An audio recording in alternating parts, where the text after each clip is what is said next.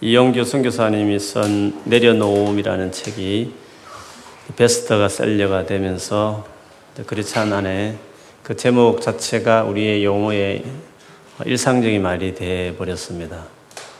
좀 뭐 하면 그냥 내려놓아 뭐 이런 식의 말을 하는 거죠.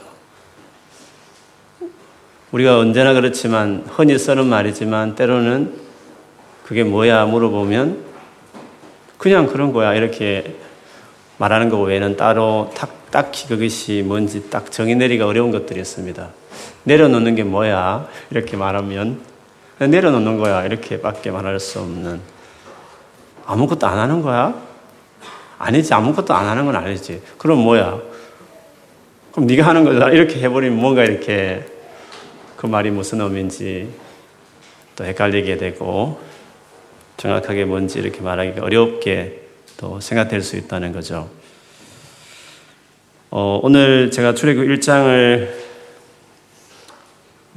살피고 공부하고 또 마지막 기도하는 가운데 떠오르는 마음은 내려놓음이라는 마음이었습니다. 그래서 오늘 본문을 가지고 내려놓는다는 것이 뭔지 좀 보고 동시에 정말 이 밤에 내려놓는 삶으로 우리가 이미 힘써왔지만 다시금 그 마음을 가지고 우리의 삶을 그 정말 그렇게 살아가는 사람이 되었으면 좋겠다. 이런 마음이 드는 시간이었습니다. 출애굽기라는 것은 말 그대로 출애굽기죠. 애굽에서 출 나온다 이 말이지 않습니까? 그러니까 출애굽기는 그 말 그대로 애굽에서 나온 이스라엘 백성들의 이야기를 기록한 책이 어, 이 출애굽기입니다.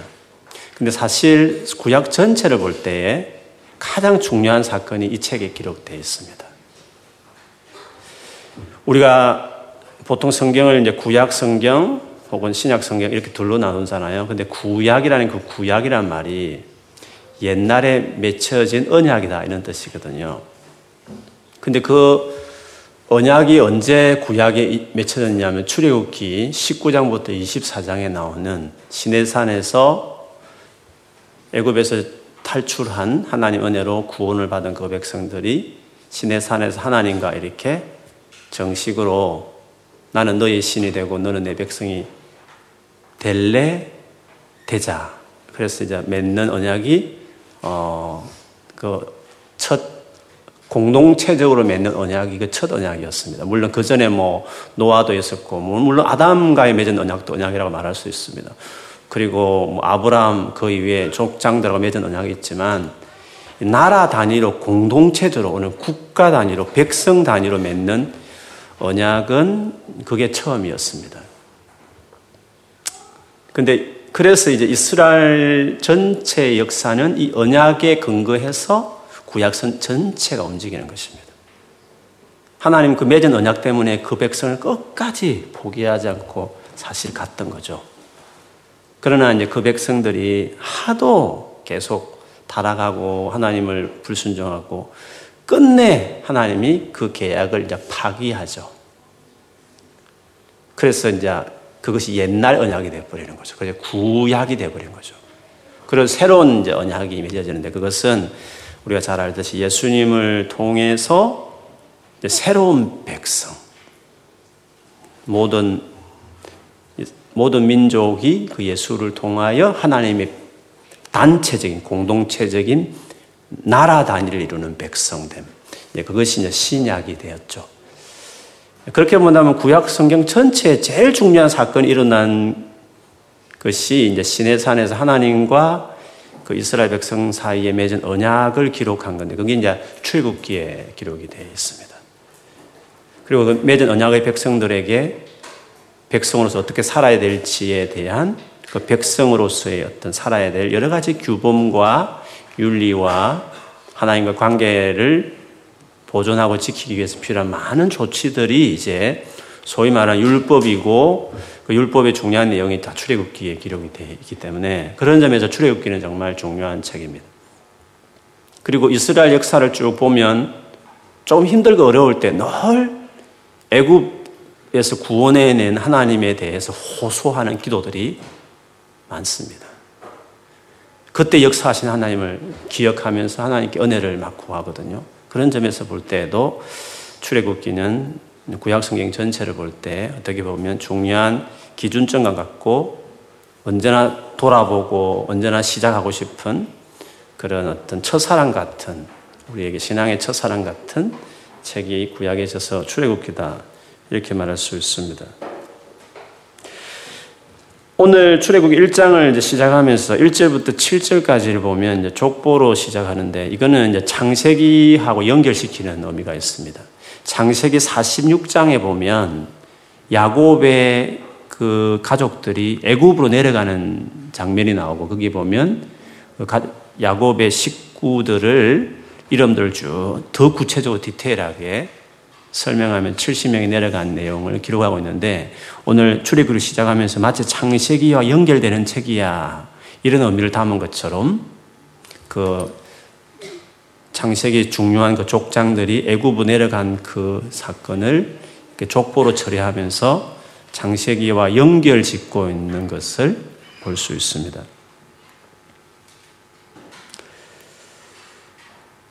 아브라함에게 그 말을 했죠.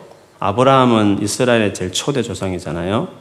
아브라함 때 너의 후손들이 이방 나라에 다른 나라에 객이 되어서 거기서 종살이 하다가 4대만 혹은 400년 정도 있다가 지금 네가 있는 이 가나안 땅에 다시 컴백할 거다라고 하나님이 예언하신 적이 있었어요.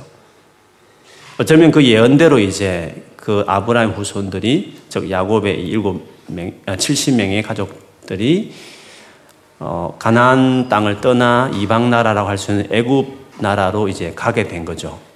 거기에서 이제 400년 정확하게 하면 430년을 애굽에서 이제 지내다가 출애굽하게 되는 거죠.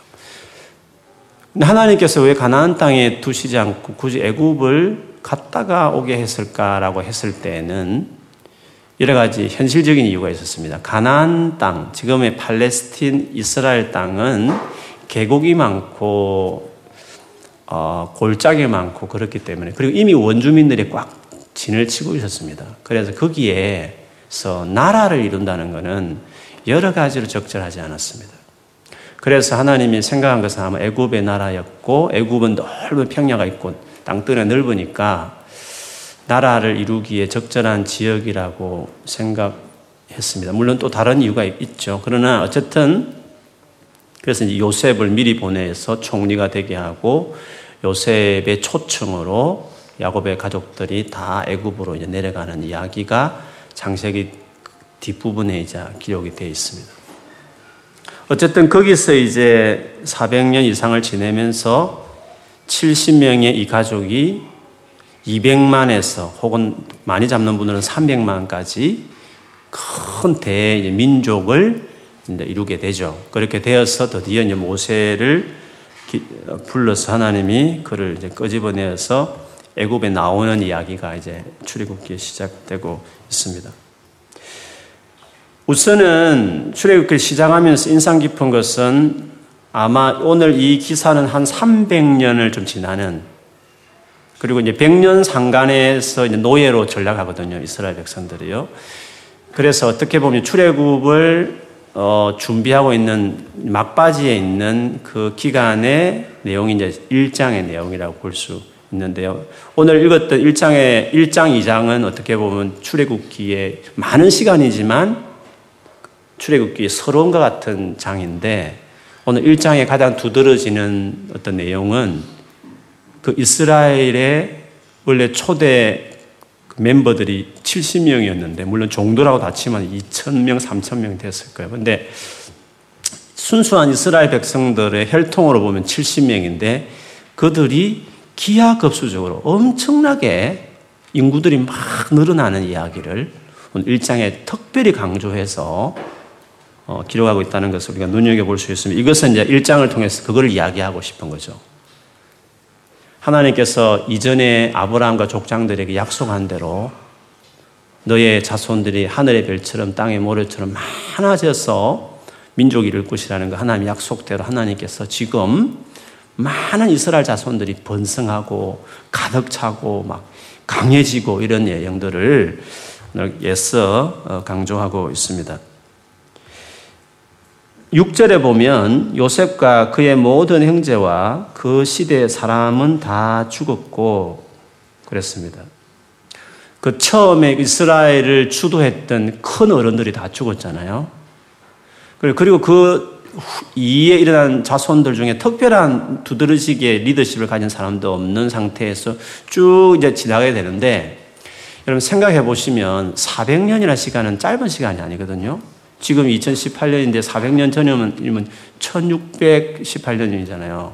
1600년부터 지금까지 그 400년 이상을 지내오면서 자기 나라만으로 있는 것도 나라가 있다가 없어지는 나라도 많은데 유지하기도 힘든데 남의 나라에 들어가 가지고 애굽이라는 거대한 나라에 들어가서 400년 동안에 자기 나라의 정체성을 유지했다는 것은 그거는 정말 기적이 아닐 수가 없는 것입니다.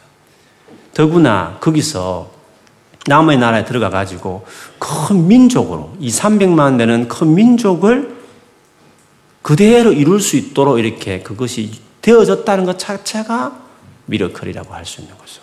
어느 나라치고 그리 큰 거대한 민족이 돼도 내버려 두겠습니까? 사실 오늘 일장에도 내버려 두지 않는 이야기가 많이 나오죠. 그래서 숫자적인 이 평창 이 한 가지만 봐도 이거는 기적이고 이거는 이스라엘 자손들의 어떤 개인의 어떤 노력으로 이상으로 하나님의 특별한 계획과 역사가 아니고서는 이 일은 일어날 수 없는 일이었다. 그리고 세세하게 들어가 보면 진짜 이거는 하나님이 결, 작정하시고 하신 일이 아니고서는 이렇게 숫자적으로, 숫자적으로 오히려 인구 팽창을 막으려고 국가가 정책적으로 했는데 불구하고 오히려 더 확 늘어났다는 것은 일장이 말하고 싶은 것은 보여지지 않는 하나님께서 어떠한 보여지는 가장 강력한 바로의 그 통치의 힘으로 밀어붙여도 거역할 수 없을 만큼 하나님 이름이 드러나지 않지만 하나님이 가장 강력하게 일하시는 그 느낌을 우리 일장에서 찾아볼 수 있습니다. 심지어 그 야곱의 가장 중요한 리더십들이 다 죽었음에도 불구하고 죽은 이유인데도 불구하고 7절에 보면 이스라엘 자손은 생육하고 불어나 번성하고 매우 강하여 온 땅에 가득하게 되었다. 같은 말을 막 계속 반복해서 이 한 절에 완전히 기적까지 팽창했다는 거죠. 그냥 자연적인 출생 그 이상으로 놀라운 어, 그런 숫자가 늘어났다는 것을 보여주고 있습니다. 그런데 이 같은 놀라운 평창을 딱 스톱시킬 수 있는 아주 엄청난 위기가 이제 닥쳤는데 그거를 염두에 두듯이 8절에 보면 요셉을 알지 못하는 세 왕이 일어나 애굽을 다스리더니 요셉을 알지 못하는 왕이다는 것은 물론 요셉이 옛날 사람이니까 뭐 알 수는 없겠죠. 그러나 그런 의미이기보다는 이집트의 역사를 조금 배경을 조금 살펴보면 이 의미는 왕조가 바뀌었다는 것입니다. 왕조가 바뀌었다는 것은 그냥 왕으로 이렇게 쭉 개성됐다는 게 아니라 완전히 앞에 걸 뒤집었고 새로운 왕조가 태어났다 이런 뜻입니다. 물론 직접적인 왕조는 아니지만 이 왕조는 18조 왕인데 왕조인데요. 18조 왕조 때 애굽이 다시금 기틀을 잡고 아주 부강하고 강력한 어, 세력을 이루는 그 어떤 민족으로 자리를 잡게 돼요. 근데 그 조금 앞에 가보면 큰 세력을 이뤘던 새로운 왕조가 있었는데 그 왕조를 일명 힉소스 왕조라 그래요. 힉소스 왕조는 그 왕족의 뿌리가 애굽 사람이 아니었습니다. 애굽은 우리로 하면 함 족속이잖아요. 노아의 세 아들 중에서 그런데 이 힉소스는 샘 계통의 어, 족속이었어요. 그러면 셈은 저 위쪽에 있는 거잖아요. 팔레스타인에서 저 위쪽에 있는데 왜 애굽에 있지 싶은데 역사들을 보면 위에 있는 셈족들이 쳐들어와 가지고 애굽을 약탈하고 다스려 버린 거죠. 그래서 거기서 아예 애굽을 다스리는 왕조를 만들어 버린 것이었습니다. 근데 그 왕조가 150년 정도를 유지해요. 150년도 상당히 긴 겁니다, 여러분. 그런데 이 힉소스 왕조가 애굽 문화를 잘 수용하고 적극적으로 종교도 받아들이고 이렇게 해서 잘 융화해서 애굽 국민들의 신망을 얻으면서 그런 대로 이렇게 주로 애굽 지역 중에 북쪽을 중심으로 이 왕조를 쭉 지탱했어요. 그 순수 애굽의 사람들은 남쪽으로 이제 많이 집결돼 있고 그런 상태였죠. 그래서 요셉이 어 나중에 그 이집트에 보면 북쪽에 고센 땅에 정착하잖아요. 그래서 요셉과 이 이스라엘 백성들이 원래 보면 셈 족속이잖아요. 함 족속이 하면 그러다 보니까 힉소스 왕조를 거치면서 많은 대우를 받고 아마 이집트에서 여러 가지 자리도 많이 차지하면서 세력을 이루는 일에 많은 도움을 받았을 것입니다. 그래서 막 더 팽창할 수 있는 시간이 되었고 힉소스 왕조가 150년을 했기 때문에 사실은 이스라엘 족속 외에도 다른 많은 이방 족속도 같이 들어왔었어요. 그렇기 때문에 유독 이스라엘 족속만 이렇게 많이 팽창했다는 것도 신비로운 일이지만 또 이렇게 팽창하는데 적절한 환경이 되었던 것도 이런 역사적인 배경이 있어서 그런 것이었어요. 그러다가 결국 이제 민족주의자, 순수 애굽의 그 민족주의자들이 결국 쿠데타를 일으키고 반군으로 활동하고 이래가지고 결국 그 외적에 들어온 그 히소스 왕조를 무너뜨리고 이제 원래 본토 애굽 사람들이 이제 왕조를 이제 형성하게 되었죠. 그 중에 지금 18, 어, 제 18조 이 왕조는 애굽 전역을 확실히 일으킨 거대한 왕조를 이루고 있는 그런 어, 사람이라고 말할 수 있습니다. 여러분 이제 브리티시 뮤지엄 가보면 이 18조 왕조 때 있었던 왕들이 그 이집트 간에 가보면 동상들이 있어요. 그게 잘생긴 그 애 같이 보이는 그는 바로도 다 이때 18조 왕조 때거든요. 그래서 출애굽기를 공부할 때 이제 그 예국간에 가시면 여러분 이제 도움이 될 수 있어요. 조만간에 간다 그러니까 여러분 잘 가셔서 성경이 얼마나 역사 속에 나왔는지를 공부할 수 있습니다. 그러다 보니까 이거는 순수 애굽 왕조기 때문에 이방 족 속에 대해서 싫어하는 거죠. 너희 나라로 가라. 뭐 이런 식의 기분이 드는 거죠. 그래서 이 18조 왕조가 들어서, 들어서 나서 제일 두려웠던 이방 종, 많은 족속들이 있었지만 딱 눈에 들어오는 것이 이스라엘 족속이었어. 오늘 그 왕이 표현하기를 구절에 보면 그가 그 백성에게 이르되 이 백성 자기 백성하고 이 백성은 구분시키잖아요. 그 백성에게 이르되 이 백성 이스라엘 자손이 우리보다 많고 강하도다. 이거는 좀 가장적인 표현이긴 해요. 그렇지만 위협이 될 만큼 이스라엘 족속이 이미 숫자적으로 평창이 돼 있었다고 이야기하는. 그리고 중요한 요지를 많이 차지하고 있었고 영향을 주고 있었던 것은 분명했던 것 같아요. 그래서 이 사람이 어떻게 하느냐 하면 10절에 자, 우리가 그들에게 대하여 지혜롭게 하자. 두렵건대 그들이 더 많게 되면 전쟁이 일어날 때 우리 대적과 합하여 우리가 싸우고 이 땅에서 나갈까 하노라 하고. 그렇죠. 이방 족속이 또 들어올 수 있는 거잖아요. 힉소스 왕조가 또 될 수 있는 거잖아요. 그런 왕조가 또 안 들어온다는 보장이 없는 거잖아요. 한번 그렇게 자기 나라가 통, 송, 송두리치에 150년을 지배박은 경험이 있기 때문에 그것을 다시 재기해서 제대로 지금 왕조, 이제 애굽에서 왕조를 세운 마당에 그것이 제일 중요한 정치적 이슈가 될 수 있는 거죠. 그런 점에서 이스라엘 족속이 그냥 두면 안 된다. 만약 전쟁이 일어나면 이들이 저쪽 편을 들어버리면 우리나라가 엄청난 타격이 된다. 그래서 그런 일이 일어나기 전에 조치를 취하자. 하루아침에 이들을 노예로 만들어버린 거죠. 물론 이 왕이 어떤 왕인지에 대해서 18왕조 왕의 대표적인 왕들이 뭐 아, 아메노테, 아하모스, 아메노테 1세, 투토모스 1, 2, 3 이렇게 막 나와요. 근데 그 어느 왕인지는 잘 모르겠지만 그 중에 어떤 왕이 이렇게 노예로 하루아침에 전락을 시켜버린 일들을 했습니다. 그래서 거기 보면 이제 그들을 노예로 시켜서 노예로 노예는 그다음에 자산이잖아요. 그래서 국가적인 수많은 공사를 건물들을 오늘 본문에 보면 비돔과 람셋이라고 그랬는데 이런 큰 성들을 짓는 일에 이들을 노동력으로 어, 이용했던 것을 국가 재산으로 아예 하루아침에 이스라엘 백성들을 이렇게 만들어 버린 것이었습니다. 근데 그렇게 한 이유는 이 족속을 약하게 만들기 위해 이스라엘 족속을 약하게 더 이상 번성하지 못하게 할 목적으로 했다는 거죠. 그런데 어떻게 됐습니까? 결과는 12절에 보면 그러나 학대를 받을수록 더욱 번성하여 퍼져 나가니 애굽 사람이 이스라엘 자손으로 말미암아 근심하여 학대를 받을수록 더 번성하고 퍼져나갔다고 말했습니다. 이거는 하나님이 하시는 거죠.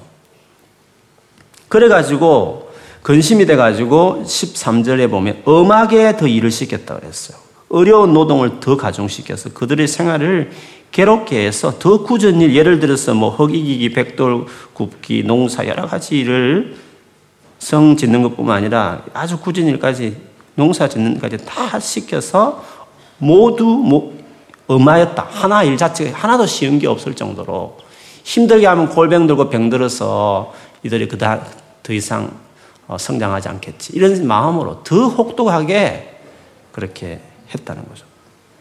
그런데도 이 물주기를 잡을 수가 없는 거예요. 그래가지고 진짜 잔혹한 새로운 정책을 펴죠. 그게 이제 15절부터 나오는데 이 히브리인들 이스라엘 족속이 아기 낳는 것을 많이 그 당시에도 혼자 낳지 않고 산파들이라고 도와주는 자들이 있죠.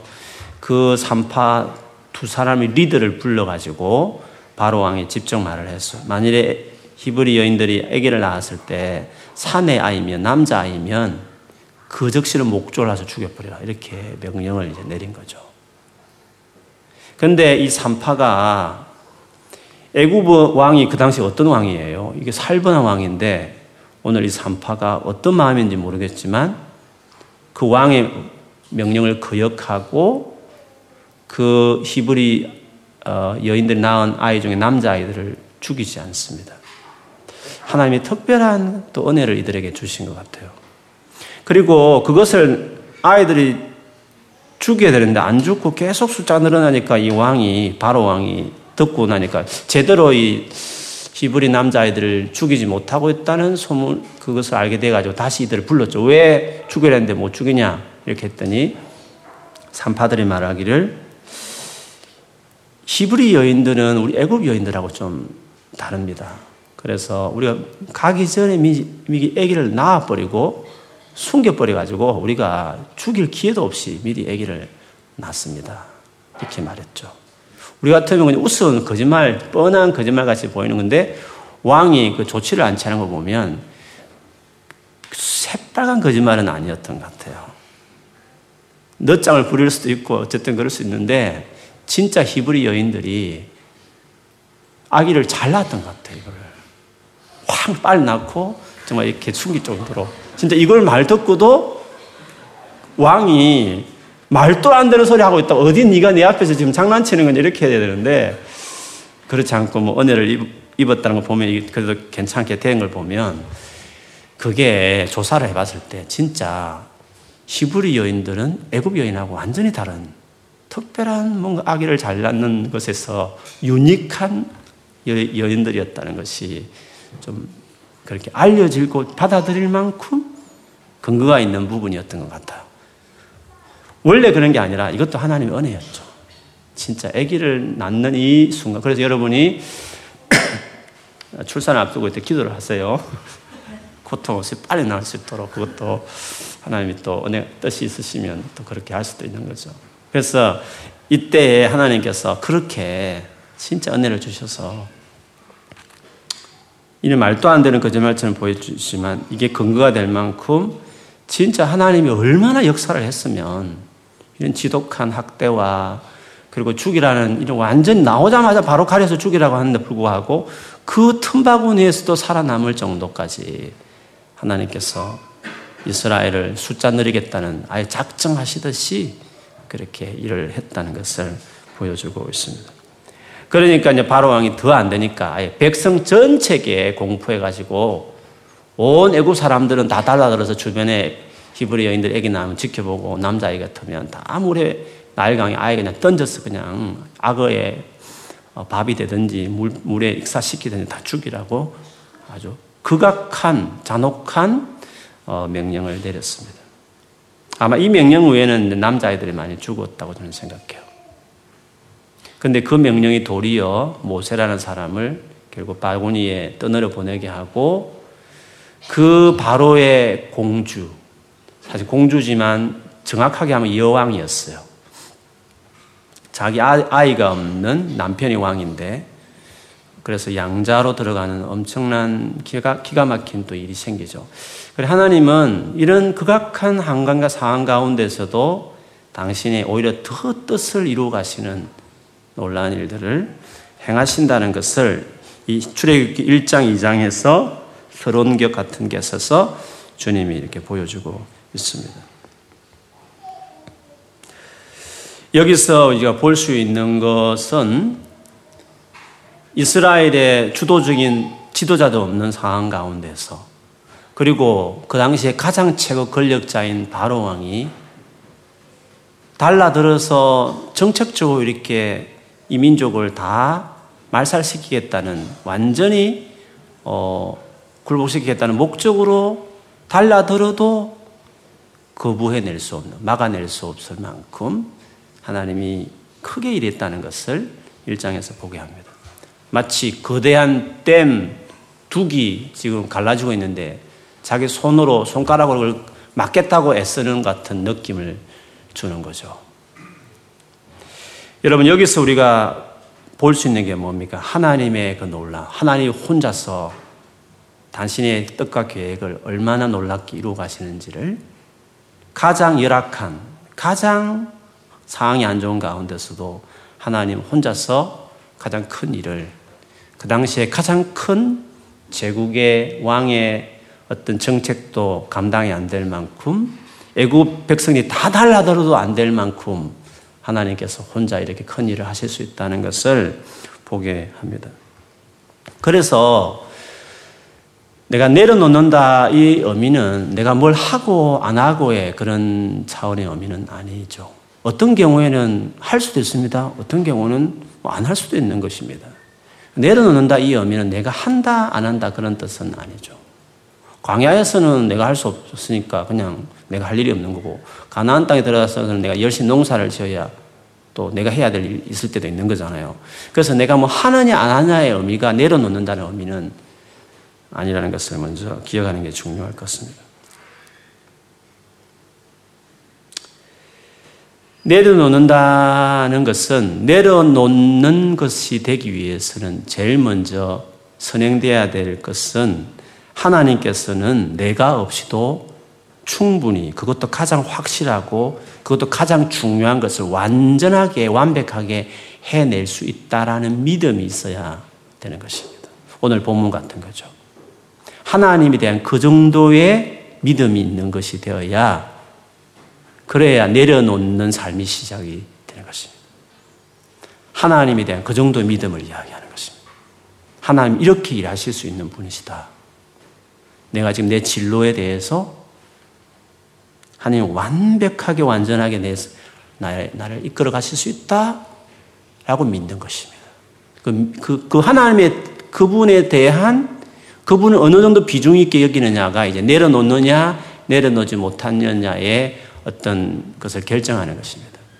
그 하나님을 어느, 어느 정도, 어떤 분으로 여기느냐는 것이 중요한 거죠. 하나님은 완전하게 혼자서 얼마든지 해낼 수 있는 분이다라는 그 믿음, 믿음이 내려놓음의 출발이고 제일 중요한 것이라고 이야기할 수 있습니다. 그래서 내려놓는다고 할 때는 내가 그 일에 주도권을 지지 않는 것입니다. 내가 열심히 할 수 있지만 내가 주도권을 짓는 것이 아니죠. 내가 그걸 잘하고 못하고에 그렇게 많은 걱정을 하지 않는. 왜? 주도권을 하나님이 지시니까. 왜? 하나님께서 얼마든지 하실 수 있기 때문에.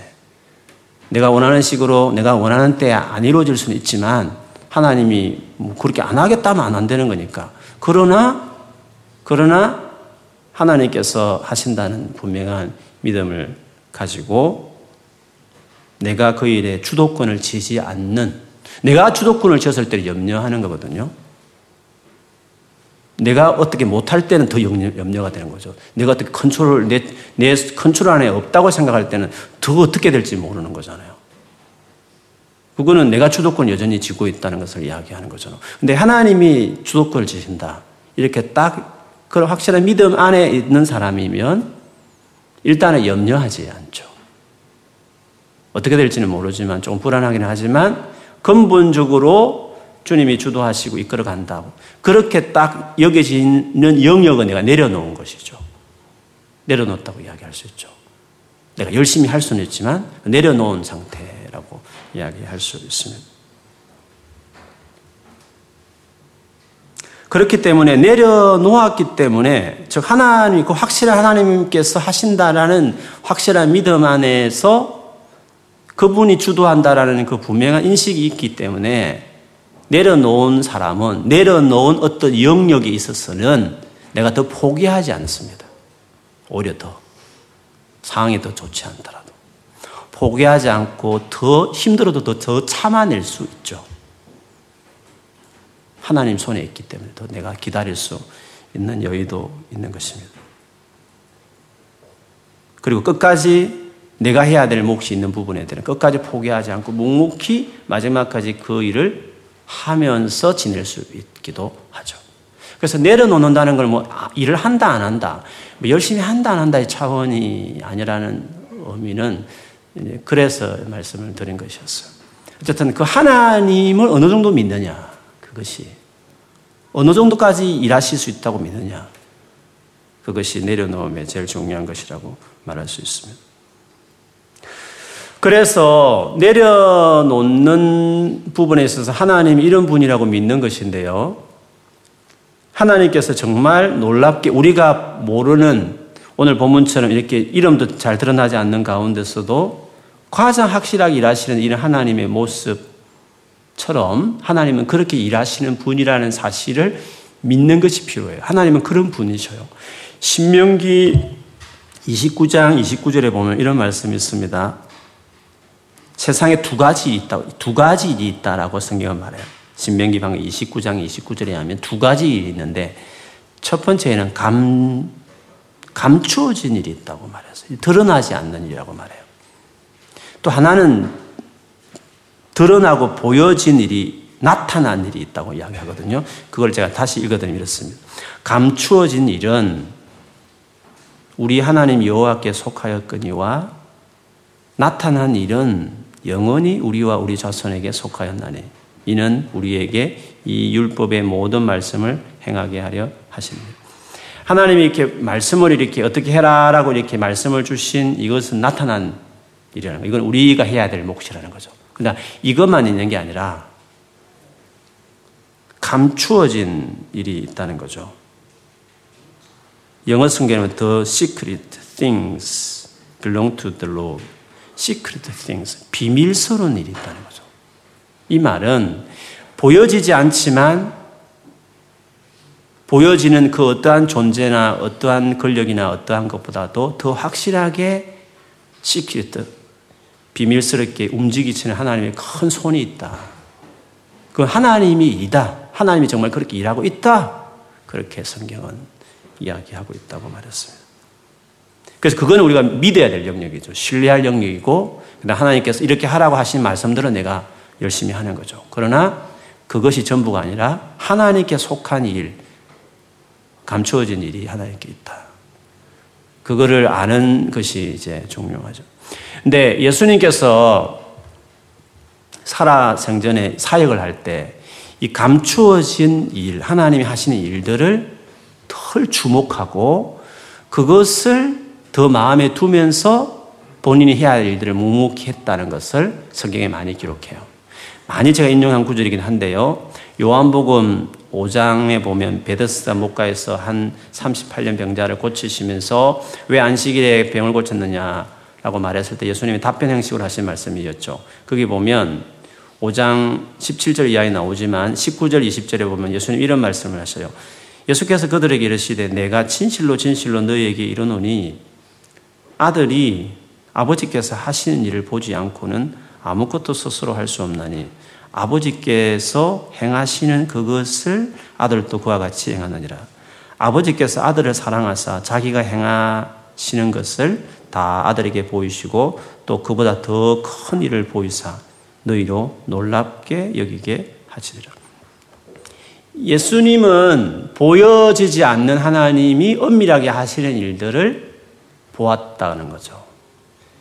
그거는 아버지가 이제 보여주신 거죠. 그걸 보고 이 38년 병자 하필이면 왜 그 사람을 고쳤는지를 아버지가 보여주셨기 때문에 이 사람을 고치고 싶어 하시는 것을 보여주셨기 때문에 내가 고쳤다는 거죠. 나는 이런 식으로 일을 한다고 이야기하시면서 앞으로도 아버지는 계속 당신이 하는 이 시크릿 띵을 내게 보여주시면서 나라여 그 일에 참여하라고.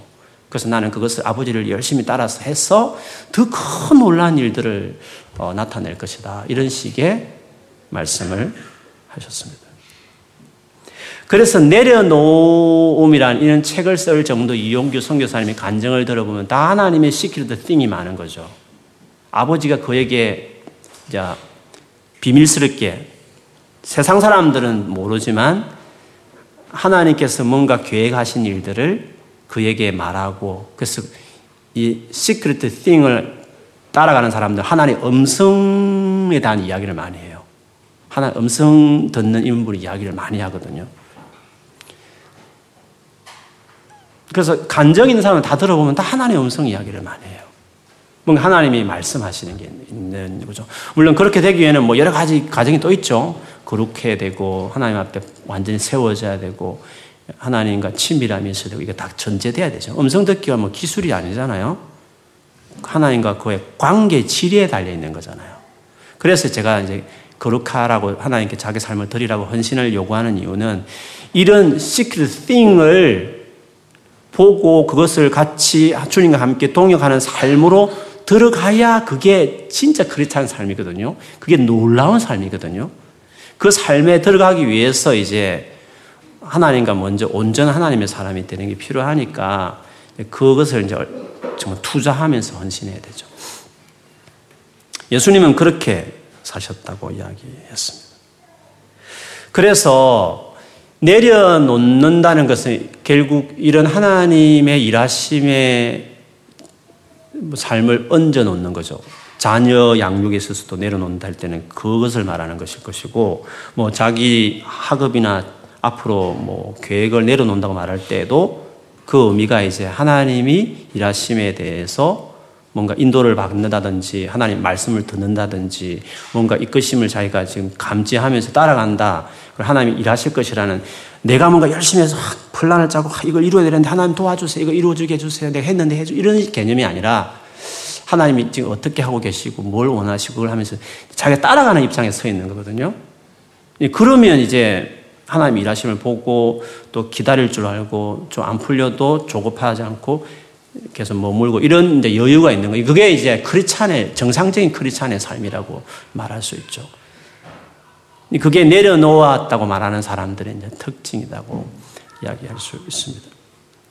근데 내려놓는 사람이라고 할 때, 내려놓는 삶이라고 말할 때, 결국 제일 중요한 게 뭐냐 하면, 내려놓는 사람들, 내려놓는 삶을 살아가는 사람들의 삶의 특징이 있다면, 그거는, 어, 하나님이라는 그분의 인격에 일단은 집중해요.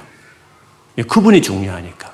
내, 나의 열심이나 나의 계획이 중요한 게 아니라, 물론 나 열심히 성실하면 당연히 중요한 겁니다. 그런데 우선순위로 본다면 하나님이 그분이 중요한 거잖아요. 그분의 뜻이 중요한 것이니까, 그분의 마음이 중요한 거니까. 그래서 일단 그분에게 헌신해요. 그분과의 관계에 정말 자기 삶을 드려요.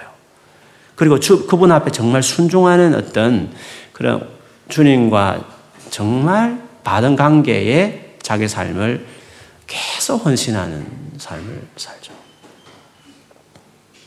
하나님과 같이 보내는 경건한 생활, 하나님과 개인적인 일대일의 시간들, 이런 것들을 정말 소중하게 생각하고, 어, 그렇게 이용규 선교사님 늘 말하지만 나는 수도원 생활을 한다고 생각하지, 선교 사역 한다고 생각하지 않는 이 말이 정말 저, 아니, 지금도 인상 깊은 것 같아요. 뭐 일한다는 생각은 안 하는데 저는 하나님과 늘 동행하는 수도원 같은 생활을 지금까지 해왔고 앞으로도 그렇게 살 것 같다. 주님과 같이 살아가는 삶이 중요한 거죠. 그게 사실은 말씀을 듣고 감동을 듣고 또 뭔가 일을 시작하고 이렇게 하나님이 주도하고 자기는 끌려가는 끌려간다는 게 이상하지만 하나님이 정말 막 펼치시는 것을 옆에서 막 어시스트 하는 게 바쁜 그런 하나님이 정말 해, 하시는 살아가는 삶이라는 거 자기 삶이라는 거 지금까지 했던 모든 게 다 하나님이 하셨다는 거죠. 어느 순간에 말했고, 그래서 나는 인도네시아를 갔고, 나 그때 몽골로 갔고, 그때 뭘 내려놓았고, 그렇게, 그렇게 했고, 다 이렇게 시키는데 했는데, 돌아보니까, 그때 정말 걱정이 됐는데, 돌아보니까 하나님이 이렇게 해퍼닝을 일으켰고, 이런 일들 해냈고, 이렇게 역사했고, 이러니, 그게 이제 소위 말하는 간정이 되는 거잖아요. 그래서 내려놓는다고 말하는 것은 주권이 문제죠. 그리고 하나님에 대한 믿음의 어떤 어느 정도 믿느냐의 문제와 갈려 있다. 그래 내려놓자 한다고 그냥 내려지는 게 아니라 내려놓자 해도 돌아보면 내려놓지 않고 있는 것들이 많고 그냥 아무것도 안 하고 있는 거. 아이 모르겠다 그냥 하나님 다 알아서 하세요. 지금 정말 신경 안 쓸게 그냥 내려놓았습니다 주님 알아서 하세요. 뭐 이런 식이라는 거죠. 그냥 수도 낮을 때 그냥 그러면서 아 어떡하지 또 해야 되는데 뭐 이렇게 또 중간에 또 이렇게 갑자기 또 정신이 들어가지고 또 걱정하고 막 이렇게 된다는 거죠. 여러분, 내려놓는 사람이 되기 위해서 지금 계속 말씀드리지만 정말, 어, 그분을 의식하고 그분과의 관계에 자기 삶을 계속 드리는 것이 중요해요. 그러면서 이제 우리가 해야 될 중요한 행위가 있다면 아주 우리의 삶의 모든 영역에 있어서 주님 앞에 계속 기도하는 게 중요해요. 기도하는 거. 기도한다는 것은 하나님의 그 일하신 것 주권을 신뢰하고 그분께 다 말씀드린 거거든요. 그럼 뭘 기도할지 여러분 걱정되는 거 있잖아요. 염려되는 거 많은 생각들을 다 기도로 끊임없이 기도의 자리에서 그거를 하나님의 이렇게 계속 쏟아내는 것이 중요해요. 그 가정들이 다 내려놓음의 중요한 작업이에요. 왜냐하면 그분을 중요하게 생각하는 거잖아요. 그분이 나의 삶을 이끌어간다는 것을 정말 비중 있게 생각해서 디테일하게 모든 상황에 대해서 말씀을 드리는 것이니까. 그분께 다 부탁하는 것이니까. 그래서 내려놓는 사람들에게 중요한 것은 그 기도예요. 물론 기도라는 게 또 뭐 기도 양을 많이 한다 그러면 이영규 성교사에 물어보면 하루에 기도 얼마나 말합니까? 말씀 안 하시더라고요. 많이 안 하시는 것 같아요. 제가 뭐한 시간이나 두 시간이나 세 시간이나 그게 중요한 거 아니죠. 그분에게는. 그냥 삶이 그냥 기도거든요. 그렇다 해서 삶이 맞아 나도 걸어가면 기도해 이렇게 또 비슷한 것처럼 생각할지 모르겠지만 그런 차원하고는 달라요. 하나님 임재가 있는 거죠 이렇게 마음이 계속 가는 거죠 하나님 이렇게 소통하고 있는 거죠. 뭐 그렇지만 저는 또 시간을 내고 기도하는 건 중요하다고 생각해요. 어쨌든 저는 그 삶 자체가 다 수도원 생활의 이 말 자체가 이미 그 삶 전체 기도예요. 회의를 하면서도 주님께 묻고 주님을 또 보고 있고 계속 자기 영혼을 주님을 계속 24시간 보고 있는 그게 이미 자기 안에 이게 세틀이 된 거죠. 그래서 항상 쉬지, 항상 기도, 쉬지 말고 기도하는 그, 그삶 자체가 기도가 돼버렸다고 말할 수 있죠. 따로 뭐 시간을 내가지고 막 한다 이런 차원하고 좀 다른 거라고 말할 수 있죠. 그런 의미에 제가 기, 기도를 이야기하는 거예요. 그런 기도가 돼야 돼요. 이것은 최근에 제가 여러분에게 많이 나누기도 하고 제가 오픈마인드 적기도 했지만 제가 아침에 기도를 하는데 하나님께서 영주야 너는 지금까지 너만을 위해 기도했어 이렇게 말씀을 하셨어요. 그래서 어, 처음엔 제가 들었을 때 좀 당황스럽기도 하고 아니 너무 내가 그렇게 이기적인 사람이었어? 이렇게 나만을 위해서 기도했다니 내가 다른 사람을 기도를 많이 하고 사역을 위해서 나나 자신을 위해서 그렇게 기도 많이 안 했는데 나를 위해 기도했다고 그렇게 하냐고 했는데 그 말씀이 얻어는 그런 것이었어요. 너는 너 자신을 위해서 정말 디테일하게 기도를 했다는 거예요. 네가 힘들고 어렵고 마음 상하고 생각이 복잡할 때 그걸 다 나한테 이렇게 그걸 다 이렇게 언급하고 그걸로 하나님 나를 보면서 그걸 다 상황을 다 매니지했다는 거예요. 그래서 네가 지금의 네가 된 거야. 쉽게 말하면 그런 식으로 삶 전체를 나에게 다 이렇게 계속 상의하고 해야만 내가 너를 관여할 수 있고 세워주는 거야. 그런 의미로 말씀을 하신 거였어. 그걸 들으면서 제가 지금 기도하라고 말할 때 그 의미를 이야기하는 거예요. 세, 걱정하지 말고 생각만 말하, 생각하는 거하고 기도하고 다르거든요. 생각을 많이 하거나 걱정을 많이 하지 말고 자꾸 사람 만나가지고 막그 도움도 안 되는 그런 사람들 만나가지고 자꾸 커피 마시면서 막 쏟아내고 물론 그거 하지 말라는 게 아니에요. 혼자서 고, 고하게 무인도에서 혼자 살아 그런 의미가 아니라 나누고 뭐 기도부터 이렇게 하는 건 필요한데 나의 삶에 제일 중요한 거는 하나님 앞에 쏟아내는 게 필요해요. 사람들 만나면 늘 똑같은 말 또 하고 이 사람 만나면 또한또또 또 뭐죠? 하소연하고 또, 또 만나면 또 어떤 사람 또 하소연하고 보면 아, 뭘 같은 말을 자꾸 하냐 그렇게 혼자서 기도만 할 것이지 이런 생각이 드는 사람도 있거든요. 저는 그냥 남들에게 이야기하고 싶지도 않고 그렇다고 뭐 제가 혼자 감추고 싶은 마음도 없는데 아, 그딱 마음이야. 그냥 그 하고 싶은 마음 별로 없어. 그냥 하나님께 기도하면 되죠. 뭘 남들한테 그 이야기를 할까? 하나님께 기도하면 다 들어주시고 계속 하다 보면 마음이 편안히 오고 다 좋은데 굳이 뭐 사람을 찾을 이유가 있나? 뭐 필요하면 뭐 기도 제목도 이야기할 수도 있는 것이지만 하나님만으로 충분하거든요. 하나님을 충분하게 내 걱정과 염려를 다 매니지할 수 있거든요. 그런 점에서 그렇게 기도했기 때문에 네가 지금처럼 된 거야. 이런 말씀을 하신 거죠. 그래서 빌리프서 4장 6, 7절 모든 일에 기도와 간구하라는 그 말씀. 그렇게 할 때 그리스도의 평강의 마음과 생각을 지키시잖아요. 그것이 내려놓음의 작업이에요. 여러분 삶을 다 그런 식으로 매니지해 가야 돼요. 그럼 여러분 삶 전체를 하나님께 맡기는 거예요. 그러면 하나님께서 여러분 삶을 이끌어 가셔요. 뭐그 지금도 걱정할 게 많잖아요. 막 복잡한 생각도 많잖아요. 다 기도해요 하나님 앞에. 순간순간, 순간순간. 시간 딱 정해서 늘 아침 여러분 개인적으로 경건 생활하는 그 시간에 늘 기도하는 건 말할 것도 없지만 순간순간 마음이 힘들면 딱 무릎 꿇고 버스 타고 하면서도 주님 요 최근에 계속 마음이 힘든데 그걸 계속 하나님께 아래요. 그러면서 모든 디테일한 감정, 모든 디테일한 문제, 모든 상황들을 하나님께 다 말씀을 드리세요. 그렇게 하면서 주님 자꾸 맡기는 거예요. 그러면 주님께서 그 상황을 들으시고 여러분이 미처 생각지 못하도록 장래가 여러분 미래가 이렇게 인생이 이렇게 흘러가게 돼 있는 거죠. 여러분 지금 하고 있다고 저는 생각해요. 그걸 계속 하라는 거예요. 그리고 정말 마음을 쏟아서 계속 그렇게 평생을 살면 보이지 않으시는 하나님이시께서 그걸 들으셔서 인도하셔요. 유명한 말씀 있잖아요. 마태복음 6장 6절. 너는 기도할 때 내 골방에 들어가 문을 닫고 은밀한 중에 계신 내 아버지께 기도하라. 은밀한 중에 보시면 내 아버지께서 갚으시리라. 이게 내려놓음과 관련된 거잖아요. 보여지지 않는 하나님이 뭘 중요하게 생각하고 그분께 다 말씀드리면 그분이 은밀한 중에 계시지만 다 보시고 갚아주신다. 이게 이제 갚, 내려놓는 사람들 또 내려놓은 자들이 경험하는 그 비밀스러운 일이라고 말하죠. 그리고 기도가 이제 중요하다고 말하는 이유를 이와 관련해서 이렇게 말씀을 드린 것이었어요.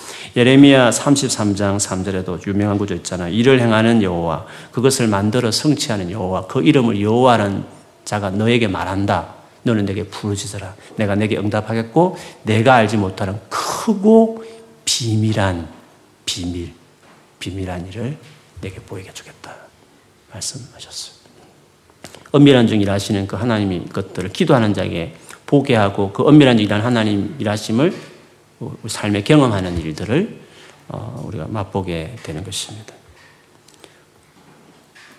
제 이야기 했지만 다른 사람의 중보 기도할 때 기도한다는 그 정도 디테일하게 기도해 줘야 되는 거예요. 그, 그 정도 디테일하게.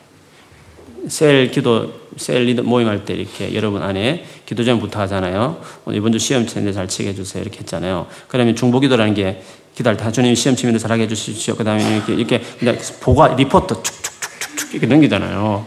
물론 그것도 필요하다고 생각해요. 그 기도도 powerful하다고 생각해요. 어떤 기도든 하나님 다 들으셔요. 그런데 중보기도라는 것은 내가 나 자신의 그 많은 디테일한 거다 쏟아놓듯이 한 사람을 놓고 여러분 그렇게 기도를 해줘야 돼요. 그러면 그 사람이 세워져요.